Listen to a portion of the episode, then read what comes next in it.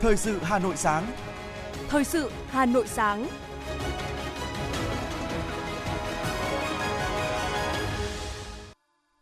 Minh Phương và Ngọc Bách xin được đồng hành cùng quý thính giả trong 30 phút của chương trình Thời sự tháng này, Chủ nhật ngày 18 tháng 9 năm 2022. Những nội dung chính sẽ được đề cập đến trong chương trình. Thủ tướng Phạm Minh Chính chủ trì phiên họp thứ hai Ban chỉ đạo nhà nước các công trình, dự án quốc gia, trọng điểm ngành giao thông vận tải. Bộ Y tế yêu cầu khẩn trương tìm nguồn cung thuốc tê thay thế. Thí sinh xác nhận nhập học đại học từ ngày hôm nay. Trong phần tin thế giới, Ấn Độ trở thành nền kinh tế lớn thứ 5 trên thế giới. Nhật Bản và Hàn Quốc sẵn sàng ứng phó với siêu bão Nanmadon. Sau đây là nội dung chi tiết. Thưa quý vị và các bạn, vào chiều hôm qua, Thủ tướng Chính phủ Phạm Minh Chính, trưởng ban chỉ đạo nhà nước các công trình dự án quan trọng quốc gia trọng điểm ngành giao thông vận tải, chủ trì họp phiên thứ hai của ban chỉ đạo. Hội nghị được thực hiện theo hình thức trực tiếp kết hợp với trực tuyến giữa đầu cầu trụ sở chính phủ với 33 tỉnh thành phố trực thuộc trung ương đang có các dự án giao thông quan trọng, dự án giao thông trọng điểm. Kết luận hội nghị, Thủ tướng Chính phủ Phạm Minh Chính khẳng định Nhiệm vụ của ban chỉ đạo là rất lớn vì sự phát triển của đất nước, nhân dân, thực hiện nghị quyết đại hội 13 của Đảng. Về quan điểm chỉ đạo, Thủ tướng lưu ý cần phát huy tinh thần trách nhiệm của các cơ quan quản lý nhà nước, nhà thầu, tư vấn giám sát vì công việc cam kết của mình. Tổ chức tổng kết, sơ kết, nhân rộng các mô hình hay, điển hình làm tốt, tạo phong trào thi đua thực sự, tăng cường phân cấp, phân quyền, xác định rõ trách nhiệm, thực hiện nghiêm kỷ luật kỷ cương, cá thể hóa trách nhiệm, đề cao vai trò của người đứng đầu, chuyển từ trạng thái bị động sang chủ động, khen thưởng kỷ luật nghiêm minh, kịp thời, đồng thời phát huy tinh thần đoàn kết, phối hợp chặt chẽ trong công tác giữa các bộ ngành, giữa các địa phương, giữa nhà thầu với chủ đầu tư. Đối với các dự án trên địa bàn thành phố Hà Nội và thành phố Hồ Chí Minh, Thủ tướng cho rằng các thành phố này đã chỉ đạo quyết liệt tháo gỡ nhiều khó khăn, bắt đầu đi vào nền nếp, song cần phát huy làm tốt hơn, không được để tái chậm trễ. Đề nghị triển khai sớm các dự án đường sắt vì càng kéo dài càng kém hiệu quả, làm việc nào dứt điểm việc đó không dàn trải. Chiều hôm qua, tại huyện Krông Bắc, tỉnh Đắk Lắk, tổ chức lễ công bố xuất khẩu chuyến hàng sầu riêng đầu tiên theo nghị định thư ký kết giữa Bộ Nông nghiệp và Phát triển Nông thôn và Tổng cục Hải quan Trung Quốc. Sự kiện mở ra cơ hội lớn cho ngành hàng sầu riêng của Việt Nam, xuất khẩu chính ngạch đi thị trường tiêu thụ lớn nhất thế giới. Chuyến hàng sầu riêng đầu tiên xuất khẩu chính ngạch theo nghị định thư ký kết giữa Bộ Nông nghiệp và Phát triển Nông thôn và Tổng cục Hải quan Trung Quốc là hơn 300 tấn được sản xuất tại tỉnh Đắk Lắk. Đây là địa phương có diện tích trồng sầu riêng lớn thứ hai cả nước sau Tiền Giang với khoảng 15.000 ha. Sản lượng năm 2022 ước đạt khoảng 170.000 tấn. Theo Cục Trồng Trọt, tổng diện tích sầu riêng nước ta hiện đạt gần 90.000 ha với sản lượng hàng năm khoảng 1,3 triệu tấn quả, được trồng chủ yếu ở Đông Nam Bộ, Tây Nguyên và đồng bằng sông Cửu Long. Sản phẩm trái sầu riêng của Việt Nam được đánh giá có chất lượng rất cao. Việc được xuất khẩu chính ngạch là cơ hội quý giá đối với trái sầu riêng tươi, tiếp tục hứa hẹn kết quả đàm phán tích cực để mở cửa thị trường cho các mặt hàng nông sản khác của Việt Nam trong thời gian tới. Nằm trong chuỗi các hoạt động kỷ niệm 77 năm ngày Quốc khánh mùng 2 tháng 9, Đại sứ quán Việt Nam tại Thái Lan phối hợp với công ty Burley Joker Company tổ chức sự kiện tuần hàng Việt Nam Taste of Vietnam tại hệ thống siêu thị Big C Bangkok từ ngày 15 đến 28 tháng 9. Phát biểu tại sự kiện, Đại sứ Việt Nam tại Thái Lan Phan Chí Thành đánh giá cao nỗ lực của các doanh nghiệp Thái Lan và Việt Nam trong việc thúc đẩy xuất khẩu hàng Việt Nam sang Thái Lan, cho rằng đây là bước đi quan trọng góp phần hiện thực hóa mục tiêu đưa kim ngạch thương mại hai chiều đạt 25 tỷ đô la Mỹ vào năm 2025 như thống nhất của lãnh đạo hai nước.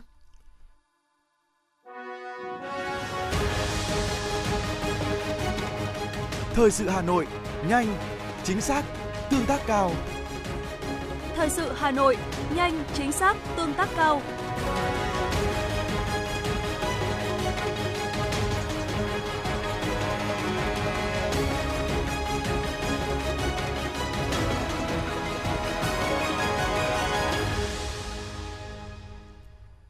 Như báo chí đã đưa tin, Bệnh viện răng hàm mặt Trung ương đang đối mặt với nguy cơ phải đóng cửa khi thuốc tê chỉ còn đủ cho 2 tuần nữa. Trước sự việc này, ngày hôm qua, Cục Quản lý Dược Bộ Y tế cho biết, Cục đã nắm được thông tin. Lãnh đạo Bộ Y tế cũng chỉ đạo Cục Quản lý Dược làm việc với bệnh viện để tháo gỡ khó khăn. Bộ Y tế yêu cầu Cục Quản lý Dược chỉ đạo các đơn vị sản xuất, kinh doanh, nhập khẩu nhanh chóng tìm nguồn cung thuốc tê để đảm bảo thuốc cho nhu cầu điều trị của các bệnh viện chuyên khoa răng hàm mặt – không chỉ riêng bệnh viện răng hàm mặt Trung ương, thời gian gần đây, hàng loạt bệnh viện lên tiếng về việc thiếu thuốc thiếu vật tư y tế. Mới đây, Cục Quản lý Dược cũng đã nhiều lần yêu cầu các đơn vị nhập khẩu thuốc điều trị chống sốc trong sốt xuất huyết, các loại thuốc sử dụng trong điều trị chống độc, các loại thuốc nội tiết, tim mạch. Theo bản tin của Bộ Y tế về tình hình chống dịch COVID-19 tại Việt Nam, ngày hôm qua, cả nước có 2.479 ca mắc COVID-19. Kể từ đầu dịch đến nay, Việt Nam có 11.456.558 ca nhiễm, đứng thứ 12 trên 227 quốc gia và vùng lãnh thổ. Trong khi với tỷ lệ số ca nhiễm trên 1 triệu dân, Việt Nam đứng thứ 112 trên 227 quốc gia và vùng lãnh thổ. Bình quân, cứ 1 triệu người có 115.777 ca nhiễm. Trong những năm qua, chính sách bảo hiểm y tế ngày càng khẳng định vai trò trụ cột trong công tác chăm sóc sức khỏe nhân dân. Đặc biệt trong đó, đối tượng học sinh, sinh viên được hưởng thụ nhiều lợi ích thiết thực từ chính sách này. Năm 2021, cả nước có hơn 2,4 triệu học sinh, sinh viên khám chữa bệnh bảo hiểm y tế với gần 4,8 triệu lượt khám. Tổng số tiền được Quỹ Bảo hiểm Y tế chi trả là 1.981 tỷ đồng. Trong 8 tháng đầu năm 2022, cả nước có gần 2,2 triệu học sinh, sinh viên khám chữa bệnh bảo hiểm y tế, trên 3,9 triệu lượt khám, với số tiền được Quỹ Bảo hiểm Y tế chi trả gần 1.770 tỷ đồng. Từ những số liệu này, có thể khẳng định chính sách bảo hiểm y tế mang ý nghĩa nhân văn và có tính chia sẻ cộng đồng sâu sắc. Đặc biệt, với những học sinh, sinh viên, những người bị bệnh hiểm nghèo có thời gian chữa trị bệnh lâu dài, giá trị của việc tham gia bảo hiểm y tế càng được nhân lên gấp bội. Tấm thẻ bảo hiểm y tế đã không chỉ giúp người bệnh có được điều kiện tiếp xúc, sử dụng các vật tư y tế, dịch vụ kỹ thuật cao, đắt tiền để điều trị bệnh, mà còn giúp gia đình người bệnh không mắc vào cảnh sa sút kinh tế chỉ vì lo chi phí khám chữa bệnh cho người thân. Theo đúng lịch triển khai công tác tuyển sinh đại học cao đẳng ngành giáo dục mầm non năm 2022 của Bộ Giáo dục và Đào tạo, 17 giờ ngày hôm qua, các cơ sở đào tạo trên cả nước hoàn thành việc công bố điểm chuẩn trúng tuyển đợt 1 năm 2022. Các thí sinh cần nắm chắc quy chế tuyển sinh đại học, cao đẳng ngành giáo dục mầm non của Bộ Giáo dục và Đào tạo và các quy định có liên quan, nhất là các quy định riêng của trường để thực hiện đầy đủ, đúng quy trình và trong thời gian quy định, tránh để mất quyền lợi khi đã trúng tuyển. Một trong những quy định bắt buộc đối với thí sinh trúng tuyển là phải thực hiện thủ tục xác nhận nhập học. Từ ngày hôm nay, Bộ Giáo dục và Đào tạo sẽ mở hệ thống để thí sinh xác nhận nhập học trực tuyến. Hạn cuối xác nhận nhập học là 17 giờ ngày 30 tháng 9 năm 2022 tất cả thí sinh phải xác nhận nhập học theo hình thức trực tuyến tại hệ thống hỗ trợ tuyển sinh chung của Bộ Giáo dục và Đào tạo, thí sinh chấm thi tốt nghiệp trung học phổ thông edu.vn. Cơ sở đào tạo có trách nhiệm hướng dẫn thí sinh thực hiện đầy đủ quy trình xác nhận nhập học trực tuyến theo đúng quy định. Thí sinh có thể kiểm tra kết quả xác nhận nhập học sau khi thoát khỏi và đăng nhập lại hệ thống. Thí sinh đã xác nhận nhập học trực tuyến vẫn phải tiếp tục thực hiện nhập học tại cơ sở đào tạo theo kế hoạch, thời gian và quy định của cơ sở đào tạo – Bộ Giáo dục và Đào tạo cho phép các cơ sở đào tạo có thể tổ chức nhập học đồng thời với quá trình thí sinh xác nhận nhập học hoặc tổ chức nhập học sau khi quá trình thí sinh xác nhận nhập học trực tuyến. Chiều hôm qua tại Hà Nội, công ty Mitani Sangyo Nhật Bản tổ chức hội thảo bàn về vấn đề đào tạo nguồn nhân lực chất lượng cao tại Việt Nam mang tên Aureole Conference 2022. Nhiều đại biểu thuộc Đại sứ quán Nhật Bản, các bộ, ngành liên quan, các trường đại học và các doanh nghiệp lớn của Nhật Bản tại Việt Nam – đã cùng tham gia và trao đổi ý kiến về phát triển nguồn nhân lực từ nhiều khía cạnh khác nhau nhằm tìm kiếm giải pháp thúc đẩy đào tạo nhân lực tại Việt Nam, đáp ứng các yêu cầu về quản lý, làm chủ công nghệ, góp phần vào sự phát triển kinh tế, xã hội.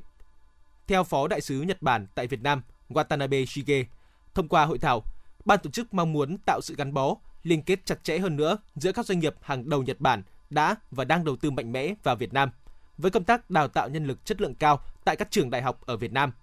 qua đó, góp phần thúc đẩy quan hệ hợp tác giữa Việt Nam và Nhật Bản ngày càng toàn diện và sâu sắc hơn, hướng tới dịp kỷ niệm 50 năm thiết lập quan hệ ngoại giao Việt Nam Nhật Bản.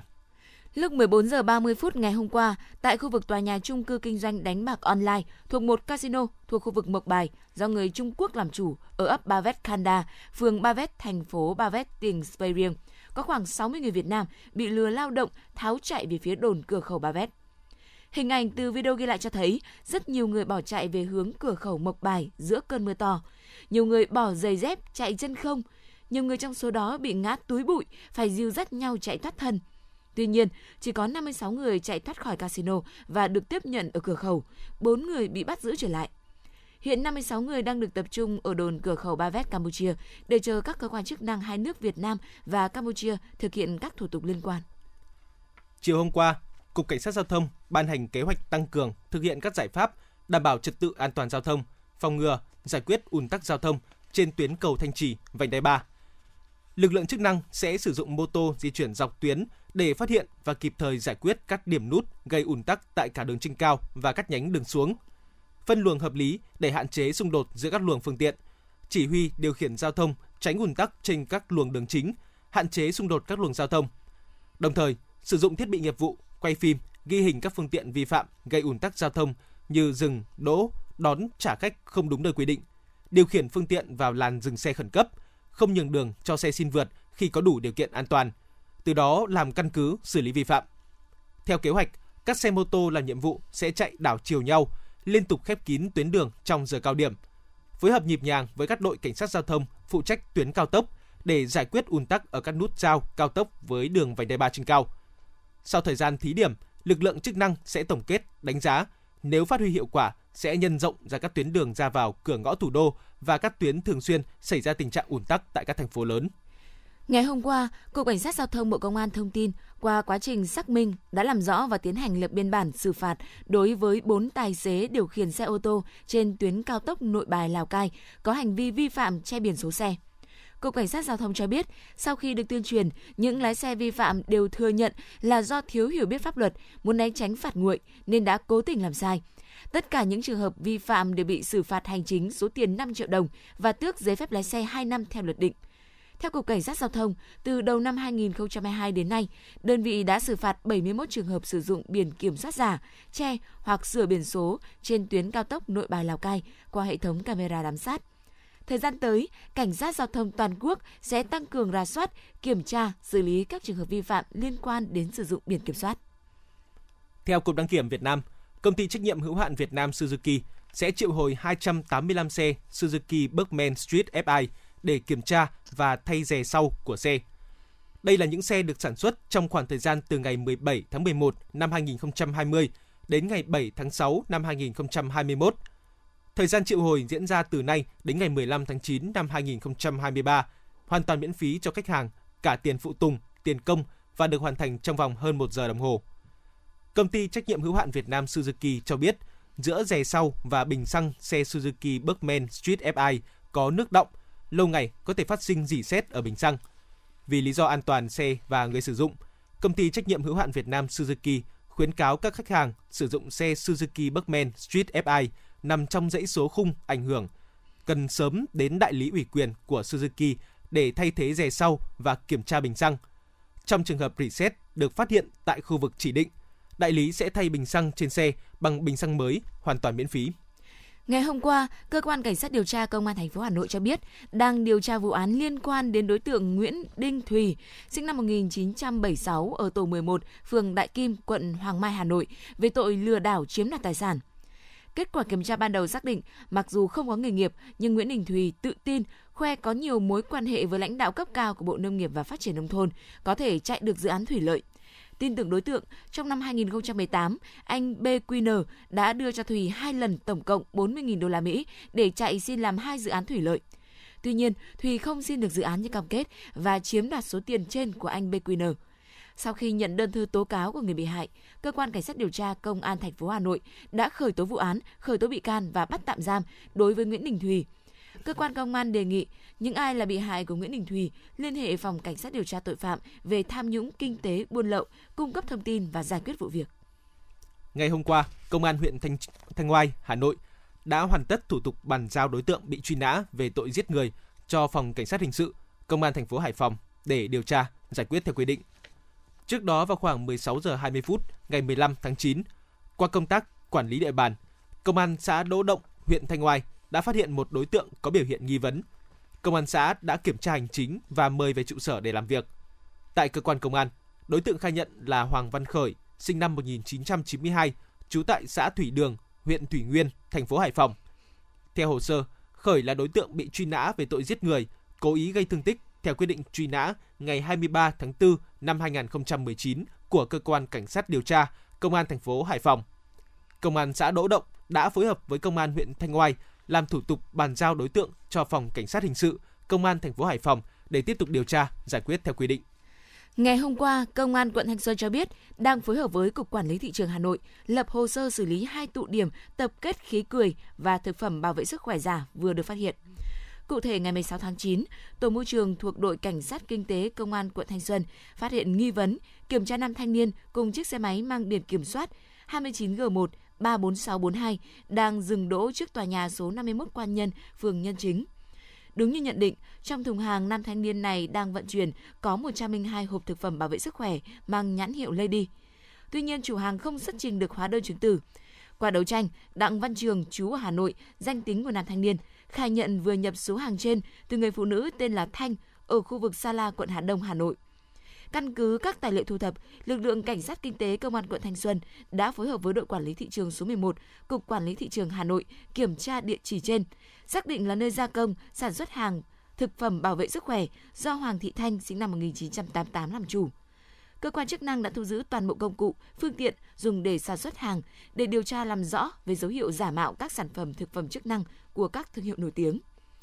Trước đó vào ngày 15 tháng 9, cũng qua tuần tra nhân dân giữa Công an phường Phương Liệt, Công an quận Thanh Xuân và lực lượng quản lý thị trường đã phát hiện và kiểm tra kho, địa điểm tập kết khí cười N20 tại ngõ 194 Giải Phóng.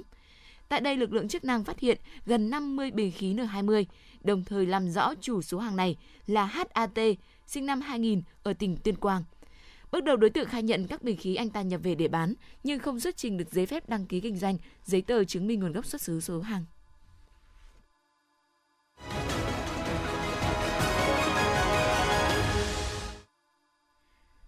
Thưa quý vị và các bạn, để giữ gìn cảnh quan môi trường đô thị, thời gian qua, Hội Liên hiệp Phụ nữ Hà Nội cũng đã chỉ đạo các cơ sở hội xây dựng các mô hình phần việc thiết thực để phát huy vai trò của hội viên phụ nữ trong việc gìn giữ vệ sinh môi trường, duy trì trật tự văn minh đô thị, xây dựng các tuyến đường phụ nữ tự quản, các tuyến đường hoa, tô điểm cho cảnh quan môi trường, góp phần nâng cao ý thức gìn giữ vệ sinh môi trường trong nhân dân. Từ đó, bộ mặt đô thị của thủ đô không ngừng được đổi mới, sáng, xanh, sạch đẹp. Để góp phần xây dựng huyện nông thôn mới nâng cao, Hội Liên hiệp Phụ nữ huyện Đan Phượng cũng đã vận động cán bộ hội viên phụ nữ gương mẫu đi đầu và làm nòng cốt duy trì phong trào vì môi trường trong sạch, phụ nữ và nhân dân thủ đô không đổ rác, phế thải ra đường và nơi công cộng. Gắn với thực hiện cuộc vận động xây dựng gia đình 503 sạch, đồng thời tiếp tục vận động chị em phụ nữ đăng ký đảm nhận những đoạn đường phụ nữ tự quản xanh sạch đẹp, vận động hội viên phụ nữ và gia đình phát huy vai trò nòng cốt tích cực, duy trì nền nếp tổng vệ sinh sáng thứ bảy hàng tuần và hưởng ứng những đợt hoạt động cao điểm gia quân tổng vệ sinh, thu gom rác thải trên địa bàn huyện Đan Phượng. Đến nay, với sự chung tay vào cuộc của các hội phụ nữ từ huyện đến cơ sở, tại các cơ sở của hội 16 xã thị trấn cũng đã hình thành các tuyến đường hoa khoe sắc là điểm nhấn cho cảnh sắc làng quê yên bình đáng sống. Chị Nguyễn Thị Bảy, Chủ tịch Hội Liên hiệp Phụ nữ huyện Đan Phượng chia sẻ. Cái cái mô hình mà chúng tôi cho là hiệu quả đó là cái mô hình mà à, xây dựng cái những cái tuyến đường có hoa, tuyến đường bích họa và đảm nhận cái công tác vệ sinh môi trường ở, ở các cái điểm sinh hoạt cộng đồng và cụ thể là các cái nhà văn hóa của các thôn, xóm, rồi phố. Thế thì cái này thì chúng tôi cũng hoàn toàn là không lấy nguồn lực từ ngân sách nhà nước mà xã hội hóa, xã hội hóa để chị em uh, hưởng ứng và vận động nhân dân hưởng ứng. Thế thì cái cái cái cái mô hình này của chúng tôi thì cũng đã góp phần rất là tích cực vào cái việc mà giữ gìn cảnh quan môi trường rồi là vệ sinh các cái điểm sinh hoạt cộng đồng à, cũng được chị em hưởng ứng và và có những cái hiệu quả. Xuất phát từ tình hình thực tế của mỗi địa phương, Hội Liên hiệp Phụ nữ quận Hà Đông cũng đã yêu cầu các cơ sở hội xây dựng các công trình, phần việc ý nghĩa mang lại lợi ích thiết thực cho cán bộ hội viên và nhân dân địa phương, đóng góp xây dựng quê hương ngày càng giàu đẹp văn minh, sáng xanh sạch đẹp và an toàn. Với những tuyến đường hoa khoe sắc, các công trình sân chơi mang lại lợi ích thiết thực cho cộng đồng. Chị Lại Hà Phương, Chủ tịch Hội Liên hiệp Phụ nữ quận Hà Đông cho biết. À, những cái công, công trình phần việc này chúng tôi đánh giá rằng đã phát huy khơi dậy được cái sức mạnh của cán bộ hội viên phụ nữ và đặc biệt là kể cả người dân khu dân cư đồng tình ủng hộ và hưởng ứng tích cực tham gia cùng tạo nên cái sức mạnh của tập thể sức mạnh của toàn dân để tham gia cùng với hoạt động các phong trào và cũng tham gia cùng cái xóa điểm trên rác là vườn hoa sân chơi và đóng góp sức người sức của để cùng tham gia các hoạt động vì cộng đồng qua thời gian phát động, đến nay, Hội Liên hiệp Phụ nữ Hà Nội cũng đã có 100% các cơ sở hội đăng ký thực hiện 136 đoạn đường xanh sạch đẹp, 25 đoạn đường nở hoa, 160 mô hình nhà văn hóa xanh sạch đẹp và thân thiện với môi trường. Để vận động phụ nữ và nhân dân tham gia bảo vệ môi trường, thực hiện phong trào chống rác thải nhựa, Hội Liên hiệp Phụ nữ Hà Nội cũng đã duy trì và nâng cao các mô hình như sống xanh, điểm sinh hoạt cộng đồng xanh sạch đẹp, thân thiện với môi trường, biến chân rác thành vườn hoa, đổi phế liệu giữ màu xanh, cổng nhà có hoa, duy trì các mô hình hạn chế sử dụng túi ni lông, nhựa dùng một lần, đồng thời duy trì trật tự văn minh đô thị, nền nếp tổng vệ sinh đường làng ngõ xóm vào sáng thứ bảy hàng tuần. Bà Lê Kim Anh, Chủ tịch Hội Liên hiệp Phụ nữ Hà Nội cho biết. Thì các hoạt động phụ nữ tham gia bảo vệ môi trường đang được triển khai rất tích cực. Chúng tôi đã triển khai chương trình thi đua đặc biệt 130 đoạn đường tuyến phố xanh sạch đẹp nở hoa do phụ nữ đảm nhận. Trên tổng số ờ, trên địa bàn thành phố chúng tôi đang đảm nhận là 1.200 đoạn đường tuyến phố phụ nữ tự quản xanh sạch đẹp. Thế và bên cạnh đó thì à, hoạt động các cấp hội uh, triển khai mô hình máy ấm tình thương. Chỉ trong đợt thi đua cao điểm này chúng tôi cũng đã bàn giao là 54 máy ấm tình thương cho phụ nữ uh, khó khăn ở trên địa bàn thành phố. Ngoài ra, các cấp hội Liên hiệp Phụ nữ các quận huyện và cơ sở cũng phối hợp tuyên truyền, vận động cán bộ hội viên và các tầng lớp phụ nữ, các hộ kinh doanh trên các tuyến phố tự tháo rỡ mái che, mái vẩy, xóa bỏ quảng cáo giao vặt gây mất mỹ quan đô thị, tổ chức cho hội viên ký cam kết thực hiện trật tự văn minh đô thị. Trong thời gian tới, các cơ sở hội sẽ tiếp tục nâng cao chất lượng các mô hình phụ nữ tham gia bảo vệ môi trường, giữ gìn trật tự đô thị, xây dựng nông thôn mới, gắn các hoạt động thực hiện nếp sống văn minh đô thị với phát triển kinh tế xã hội, phát hiện và nhân rộng gương điển hình trong công tác đảm bảo trật tự và văn minh đô thị.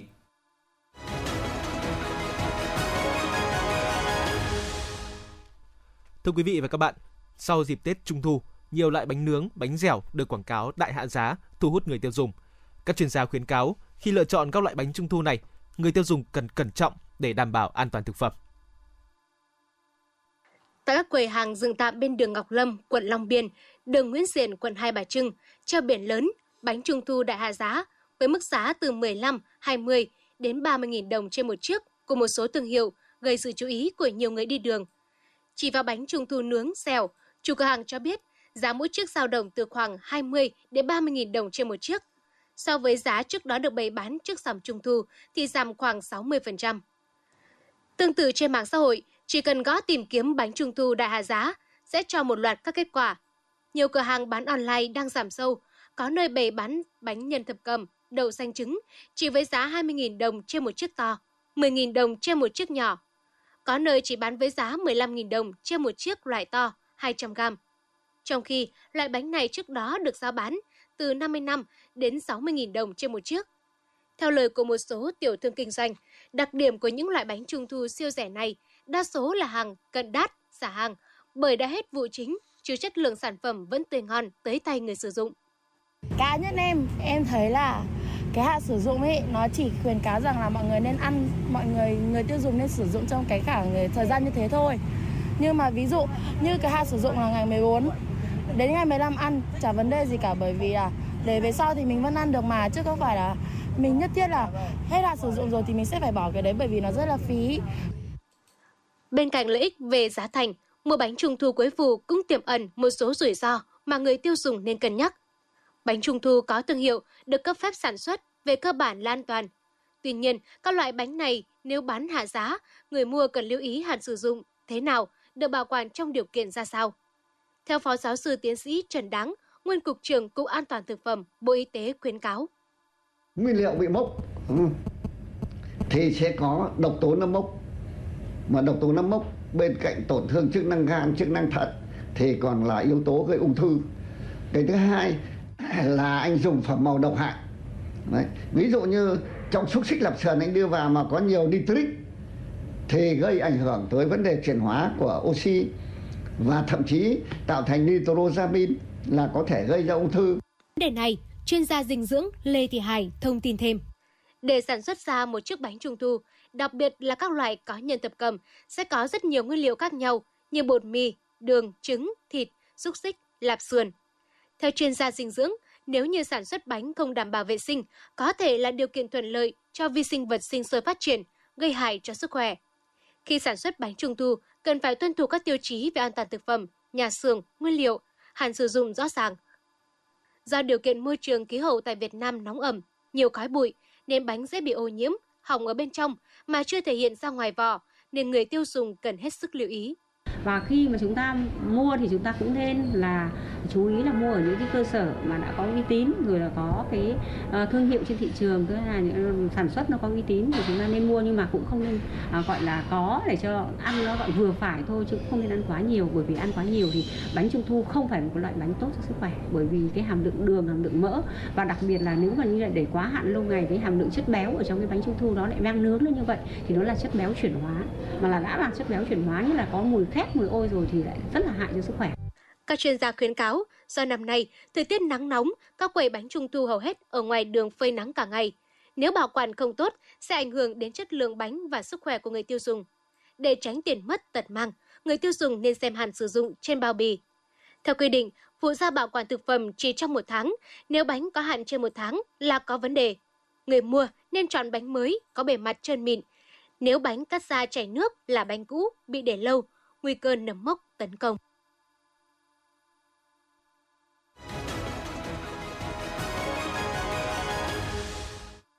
Xin chuyển sang phần tin thế giới. Ngày hôm qua, tại khu vực biên giới giữa Kyrgyzstan và Tajikistan đã không ghi nhận sự cố lớn nào, cho thấy hai bên đã cơ bản tuân thủ lệnh ngừng bắn sau khi xảy ra giao tranh dữ dội tại đây, mặc dù vẫn có một số vụ pháo kích nhỏ lẻ. Trước đó ngày 16 tháng 9, Kyrgyzstan và Tajikistan đã nhất trí ngừng bắn nhằm chấm dứt những hoạt động giao tranh biên giới xảy ra trong tuần qua. Phát biểu tại hội nghị thượng đỉnh của Tổ chức Hợp tác Thượng Hải vừa kết thúc tại Uzbekistan, Tổng thống Nga Putin đã chỉ trích sự ích kỷ kinh tế của phương Tây. Ông Putin tuyên bố Nga sẵn sàng cung cấp 300.000 tấn phân bón đang mắc kẹt ở các cảng biển ở châu Âu miễn phí cho các nước đang phát triển khi các lệnh trừng phạt được dỡ bỏ. Hôm qua tại sân bay Musnov thuộc thị trấn Novozhichin, thành phố Ostrava, cách thủ đô Praha 280 km về phía đông, đã khai mạc Ngày NATO và Ngày Không quân Cộng hòa Séc. Đây được coi là sự kiện trình diễn an ninh lớn nhất trong năm tại châu Âu. Ban tổ chức cho biết, Ngày NATO năm 2022 có chương trình trình diễn dài nhất trong lịch sử tổ chức sự kiện này, với sự tham gia của các đơn vị quân đội, an ninh và cứu hộ đến từ 22 quốc gia, chủ yếu là thành viên của Tổ chức Hiệp ước Bắc Đại Tây Dương NATO. Ấn Độ đã vượt qua Anh để trở thành nền kinh tế lớn thứ 5 thế giới. Theo dự đoán của Quỹ tiền tệ quốc tế IMF, chỉ có Mỹ, Trung Quốc, Nhật Bản và Đức hiện đang đứng trên Ấn Độ về sản lượng kinh tế quốc dân – Tỷ trọng GDP của Ấn Độ trong GDP toàn cầu hiện ở mức 3,5% so với 2,6% năm 2014, có khả năng chạm mức 4% vào năm 2027. Nền kinh tế Mỹ sẽ tăng trưởng 1,1% năm 2023. Theo các nhà kinh tế tại Goldman Sachs Group tại báo cáo mới nhất ngày 16 tháng 9, so với mức dự báo trước đó là 1,5%. Dự báo tăng trưởng năm 2022 được giữ nguyên ở mức 0%, Bên cạnh đó, Goldman Sachs dự báo lãi suất tính tới cuối năm 2022 sẽ ở mức 4 đến 4,25%, cao hơn 75 điểm cơ bản so với dự báo trước đó. Nguyên nhân là nhiều khả năng trong phiên họp vào tuần tới, Cục Dự trữ Liên bang Mỹ sẽ nâng lãi suất mạnh hơn mức thông thường từ 0,25 đến 0,75%. Tổng thống Pháp Emmanuel Macron cho biết sẽ điều chỉnh lớn trong luật nhập cư và cư trú năm 2018 để siết chặt tình trạng nhập cư bất hợp pháp cũng như tội phạm đang gia tăng tại Pháp. Dự luật sửa đổi sẽ được lấy ý kiến từ các tổ chức xã hội trước khi trình lên Quốc hội Pháp vào đầu năm 2023. Những điều chỉnh mới sẽ hướng tới mục tiêu phân bổ người nhập cư được tiếp nhận hợp pháp về các địa phương, nhất là các vùng nông thôn, những khu vực đang ngày càng vắng người do vấn đề tập trung đô thị. Dự báo thời tiết vùng châu thổ sông Hồng và khu vực Hà Nội đêm 17 ngày 18 tháng 9 năm 2022 Vùng đồng bằng Bắc Bộ đêm không mưa, ngày nắng, nhiệt độ từ 24 đến 35 độ. Vùng núi Ba Vì Sơn Tây đêm không mưa, ngày nắng, nhiệt độ từ 24 đến 33 độ. Ngoại thành từ Phúc Thọ tới Hà Đông đêm không mưa, ngày nắng, nhiệt độ từ 25 đến 34 độ. Trung tâm thành phố Hà Nội đêm không mưa, ngày nắng, nhiệt độ từ 25 đến 34 độ. Quý vị và các bạn vừa nghe chương trình thời sự của Đài Phát thanh Truyền hình Hà Nội, chỉ đạo nội dung Nguyễn Kim Khiêm, chỉ đạo sản xuất Nguyễn Tiến Dũng, tổ chức sản xuất Xuân Liến đạo diễn Kim Oanh, phát thanh viên Minh Phương Ngọc Bách cùng kỹ thuật viên Duy Anh thực hiện. Hẹn gặp lại quý vị thính giả trong chương trình thời sự trưa này.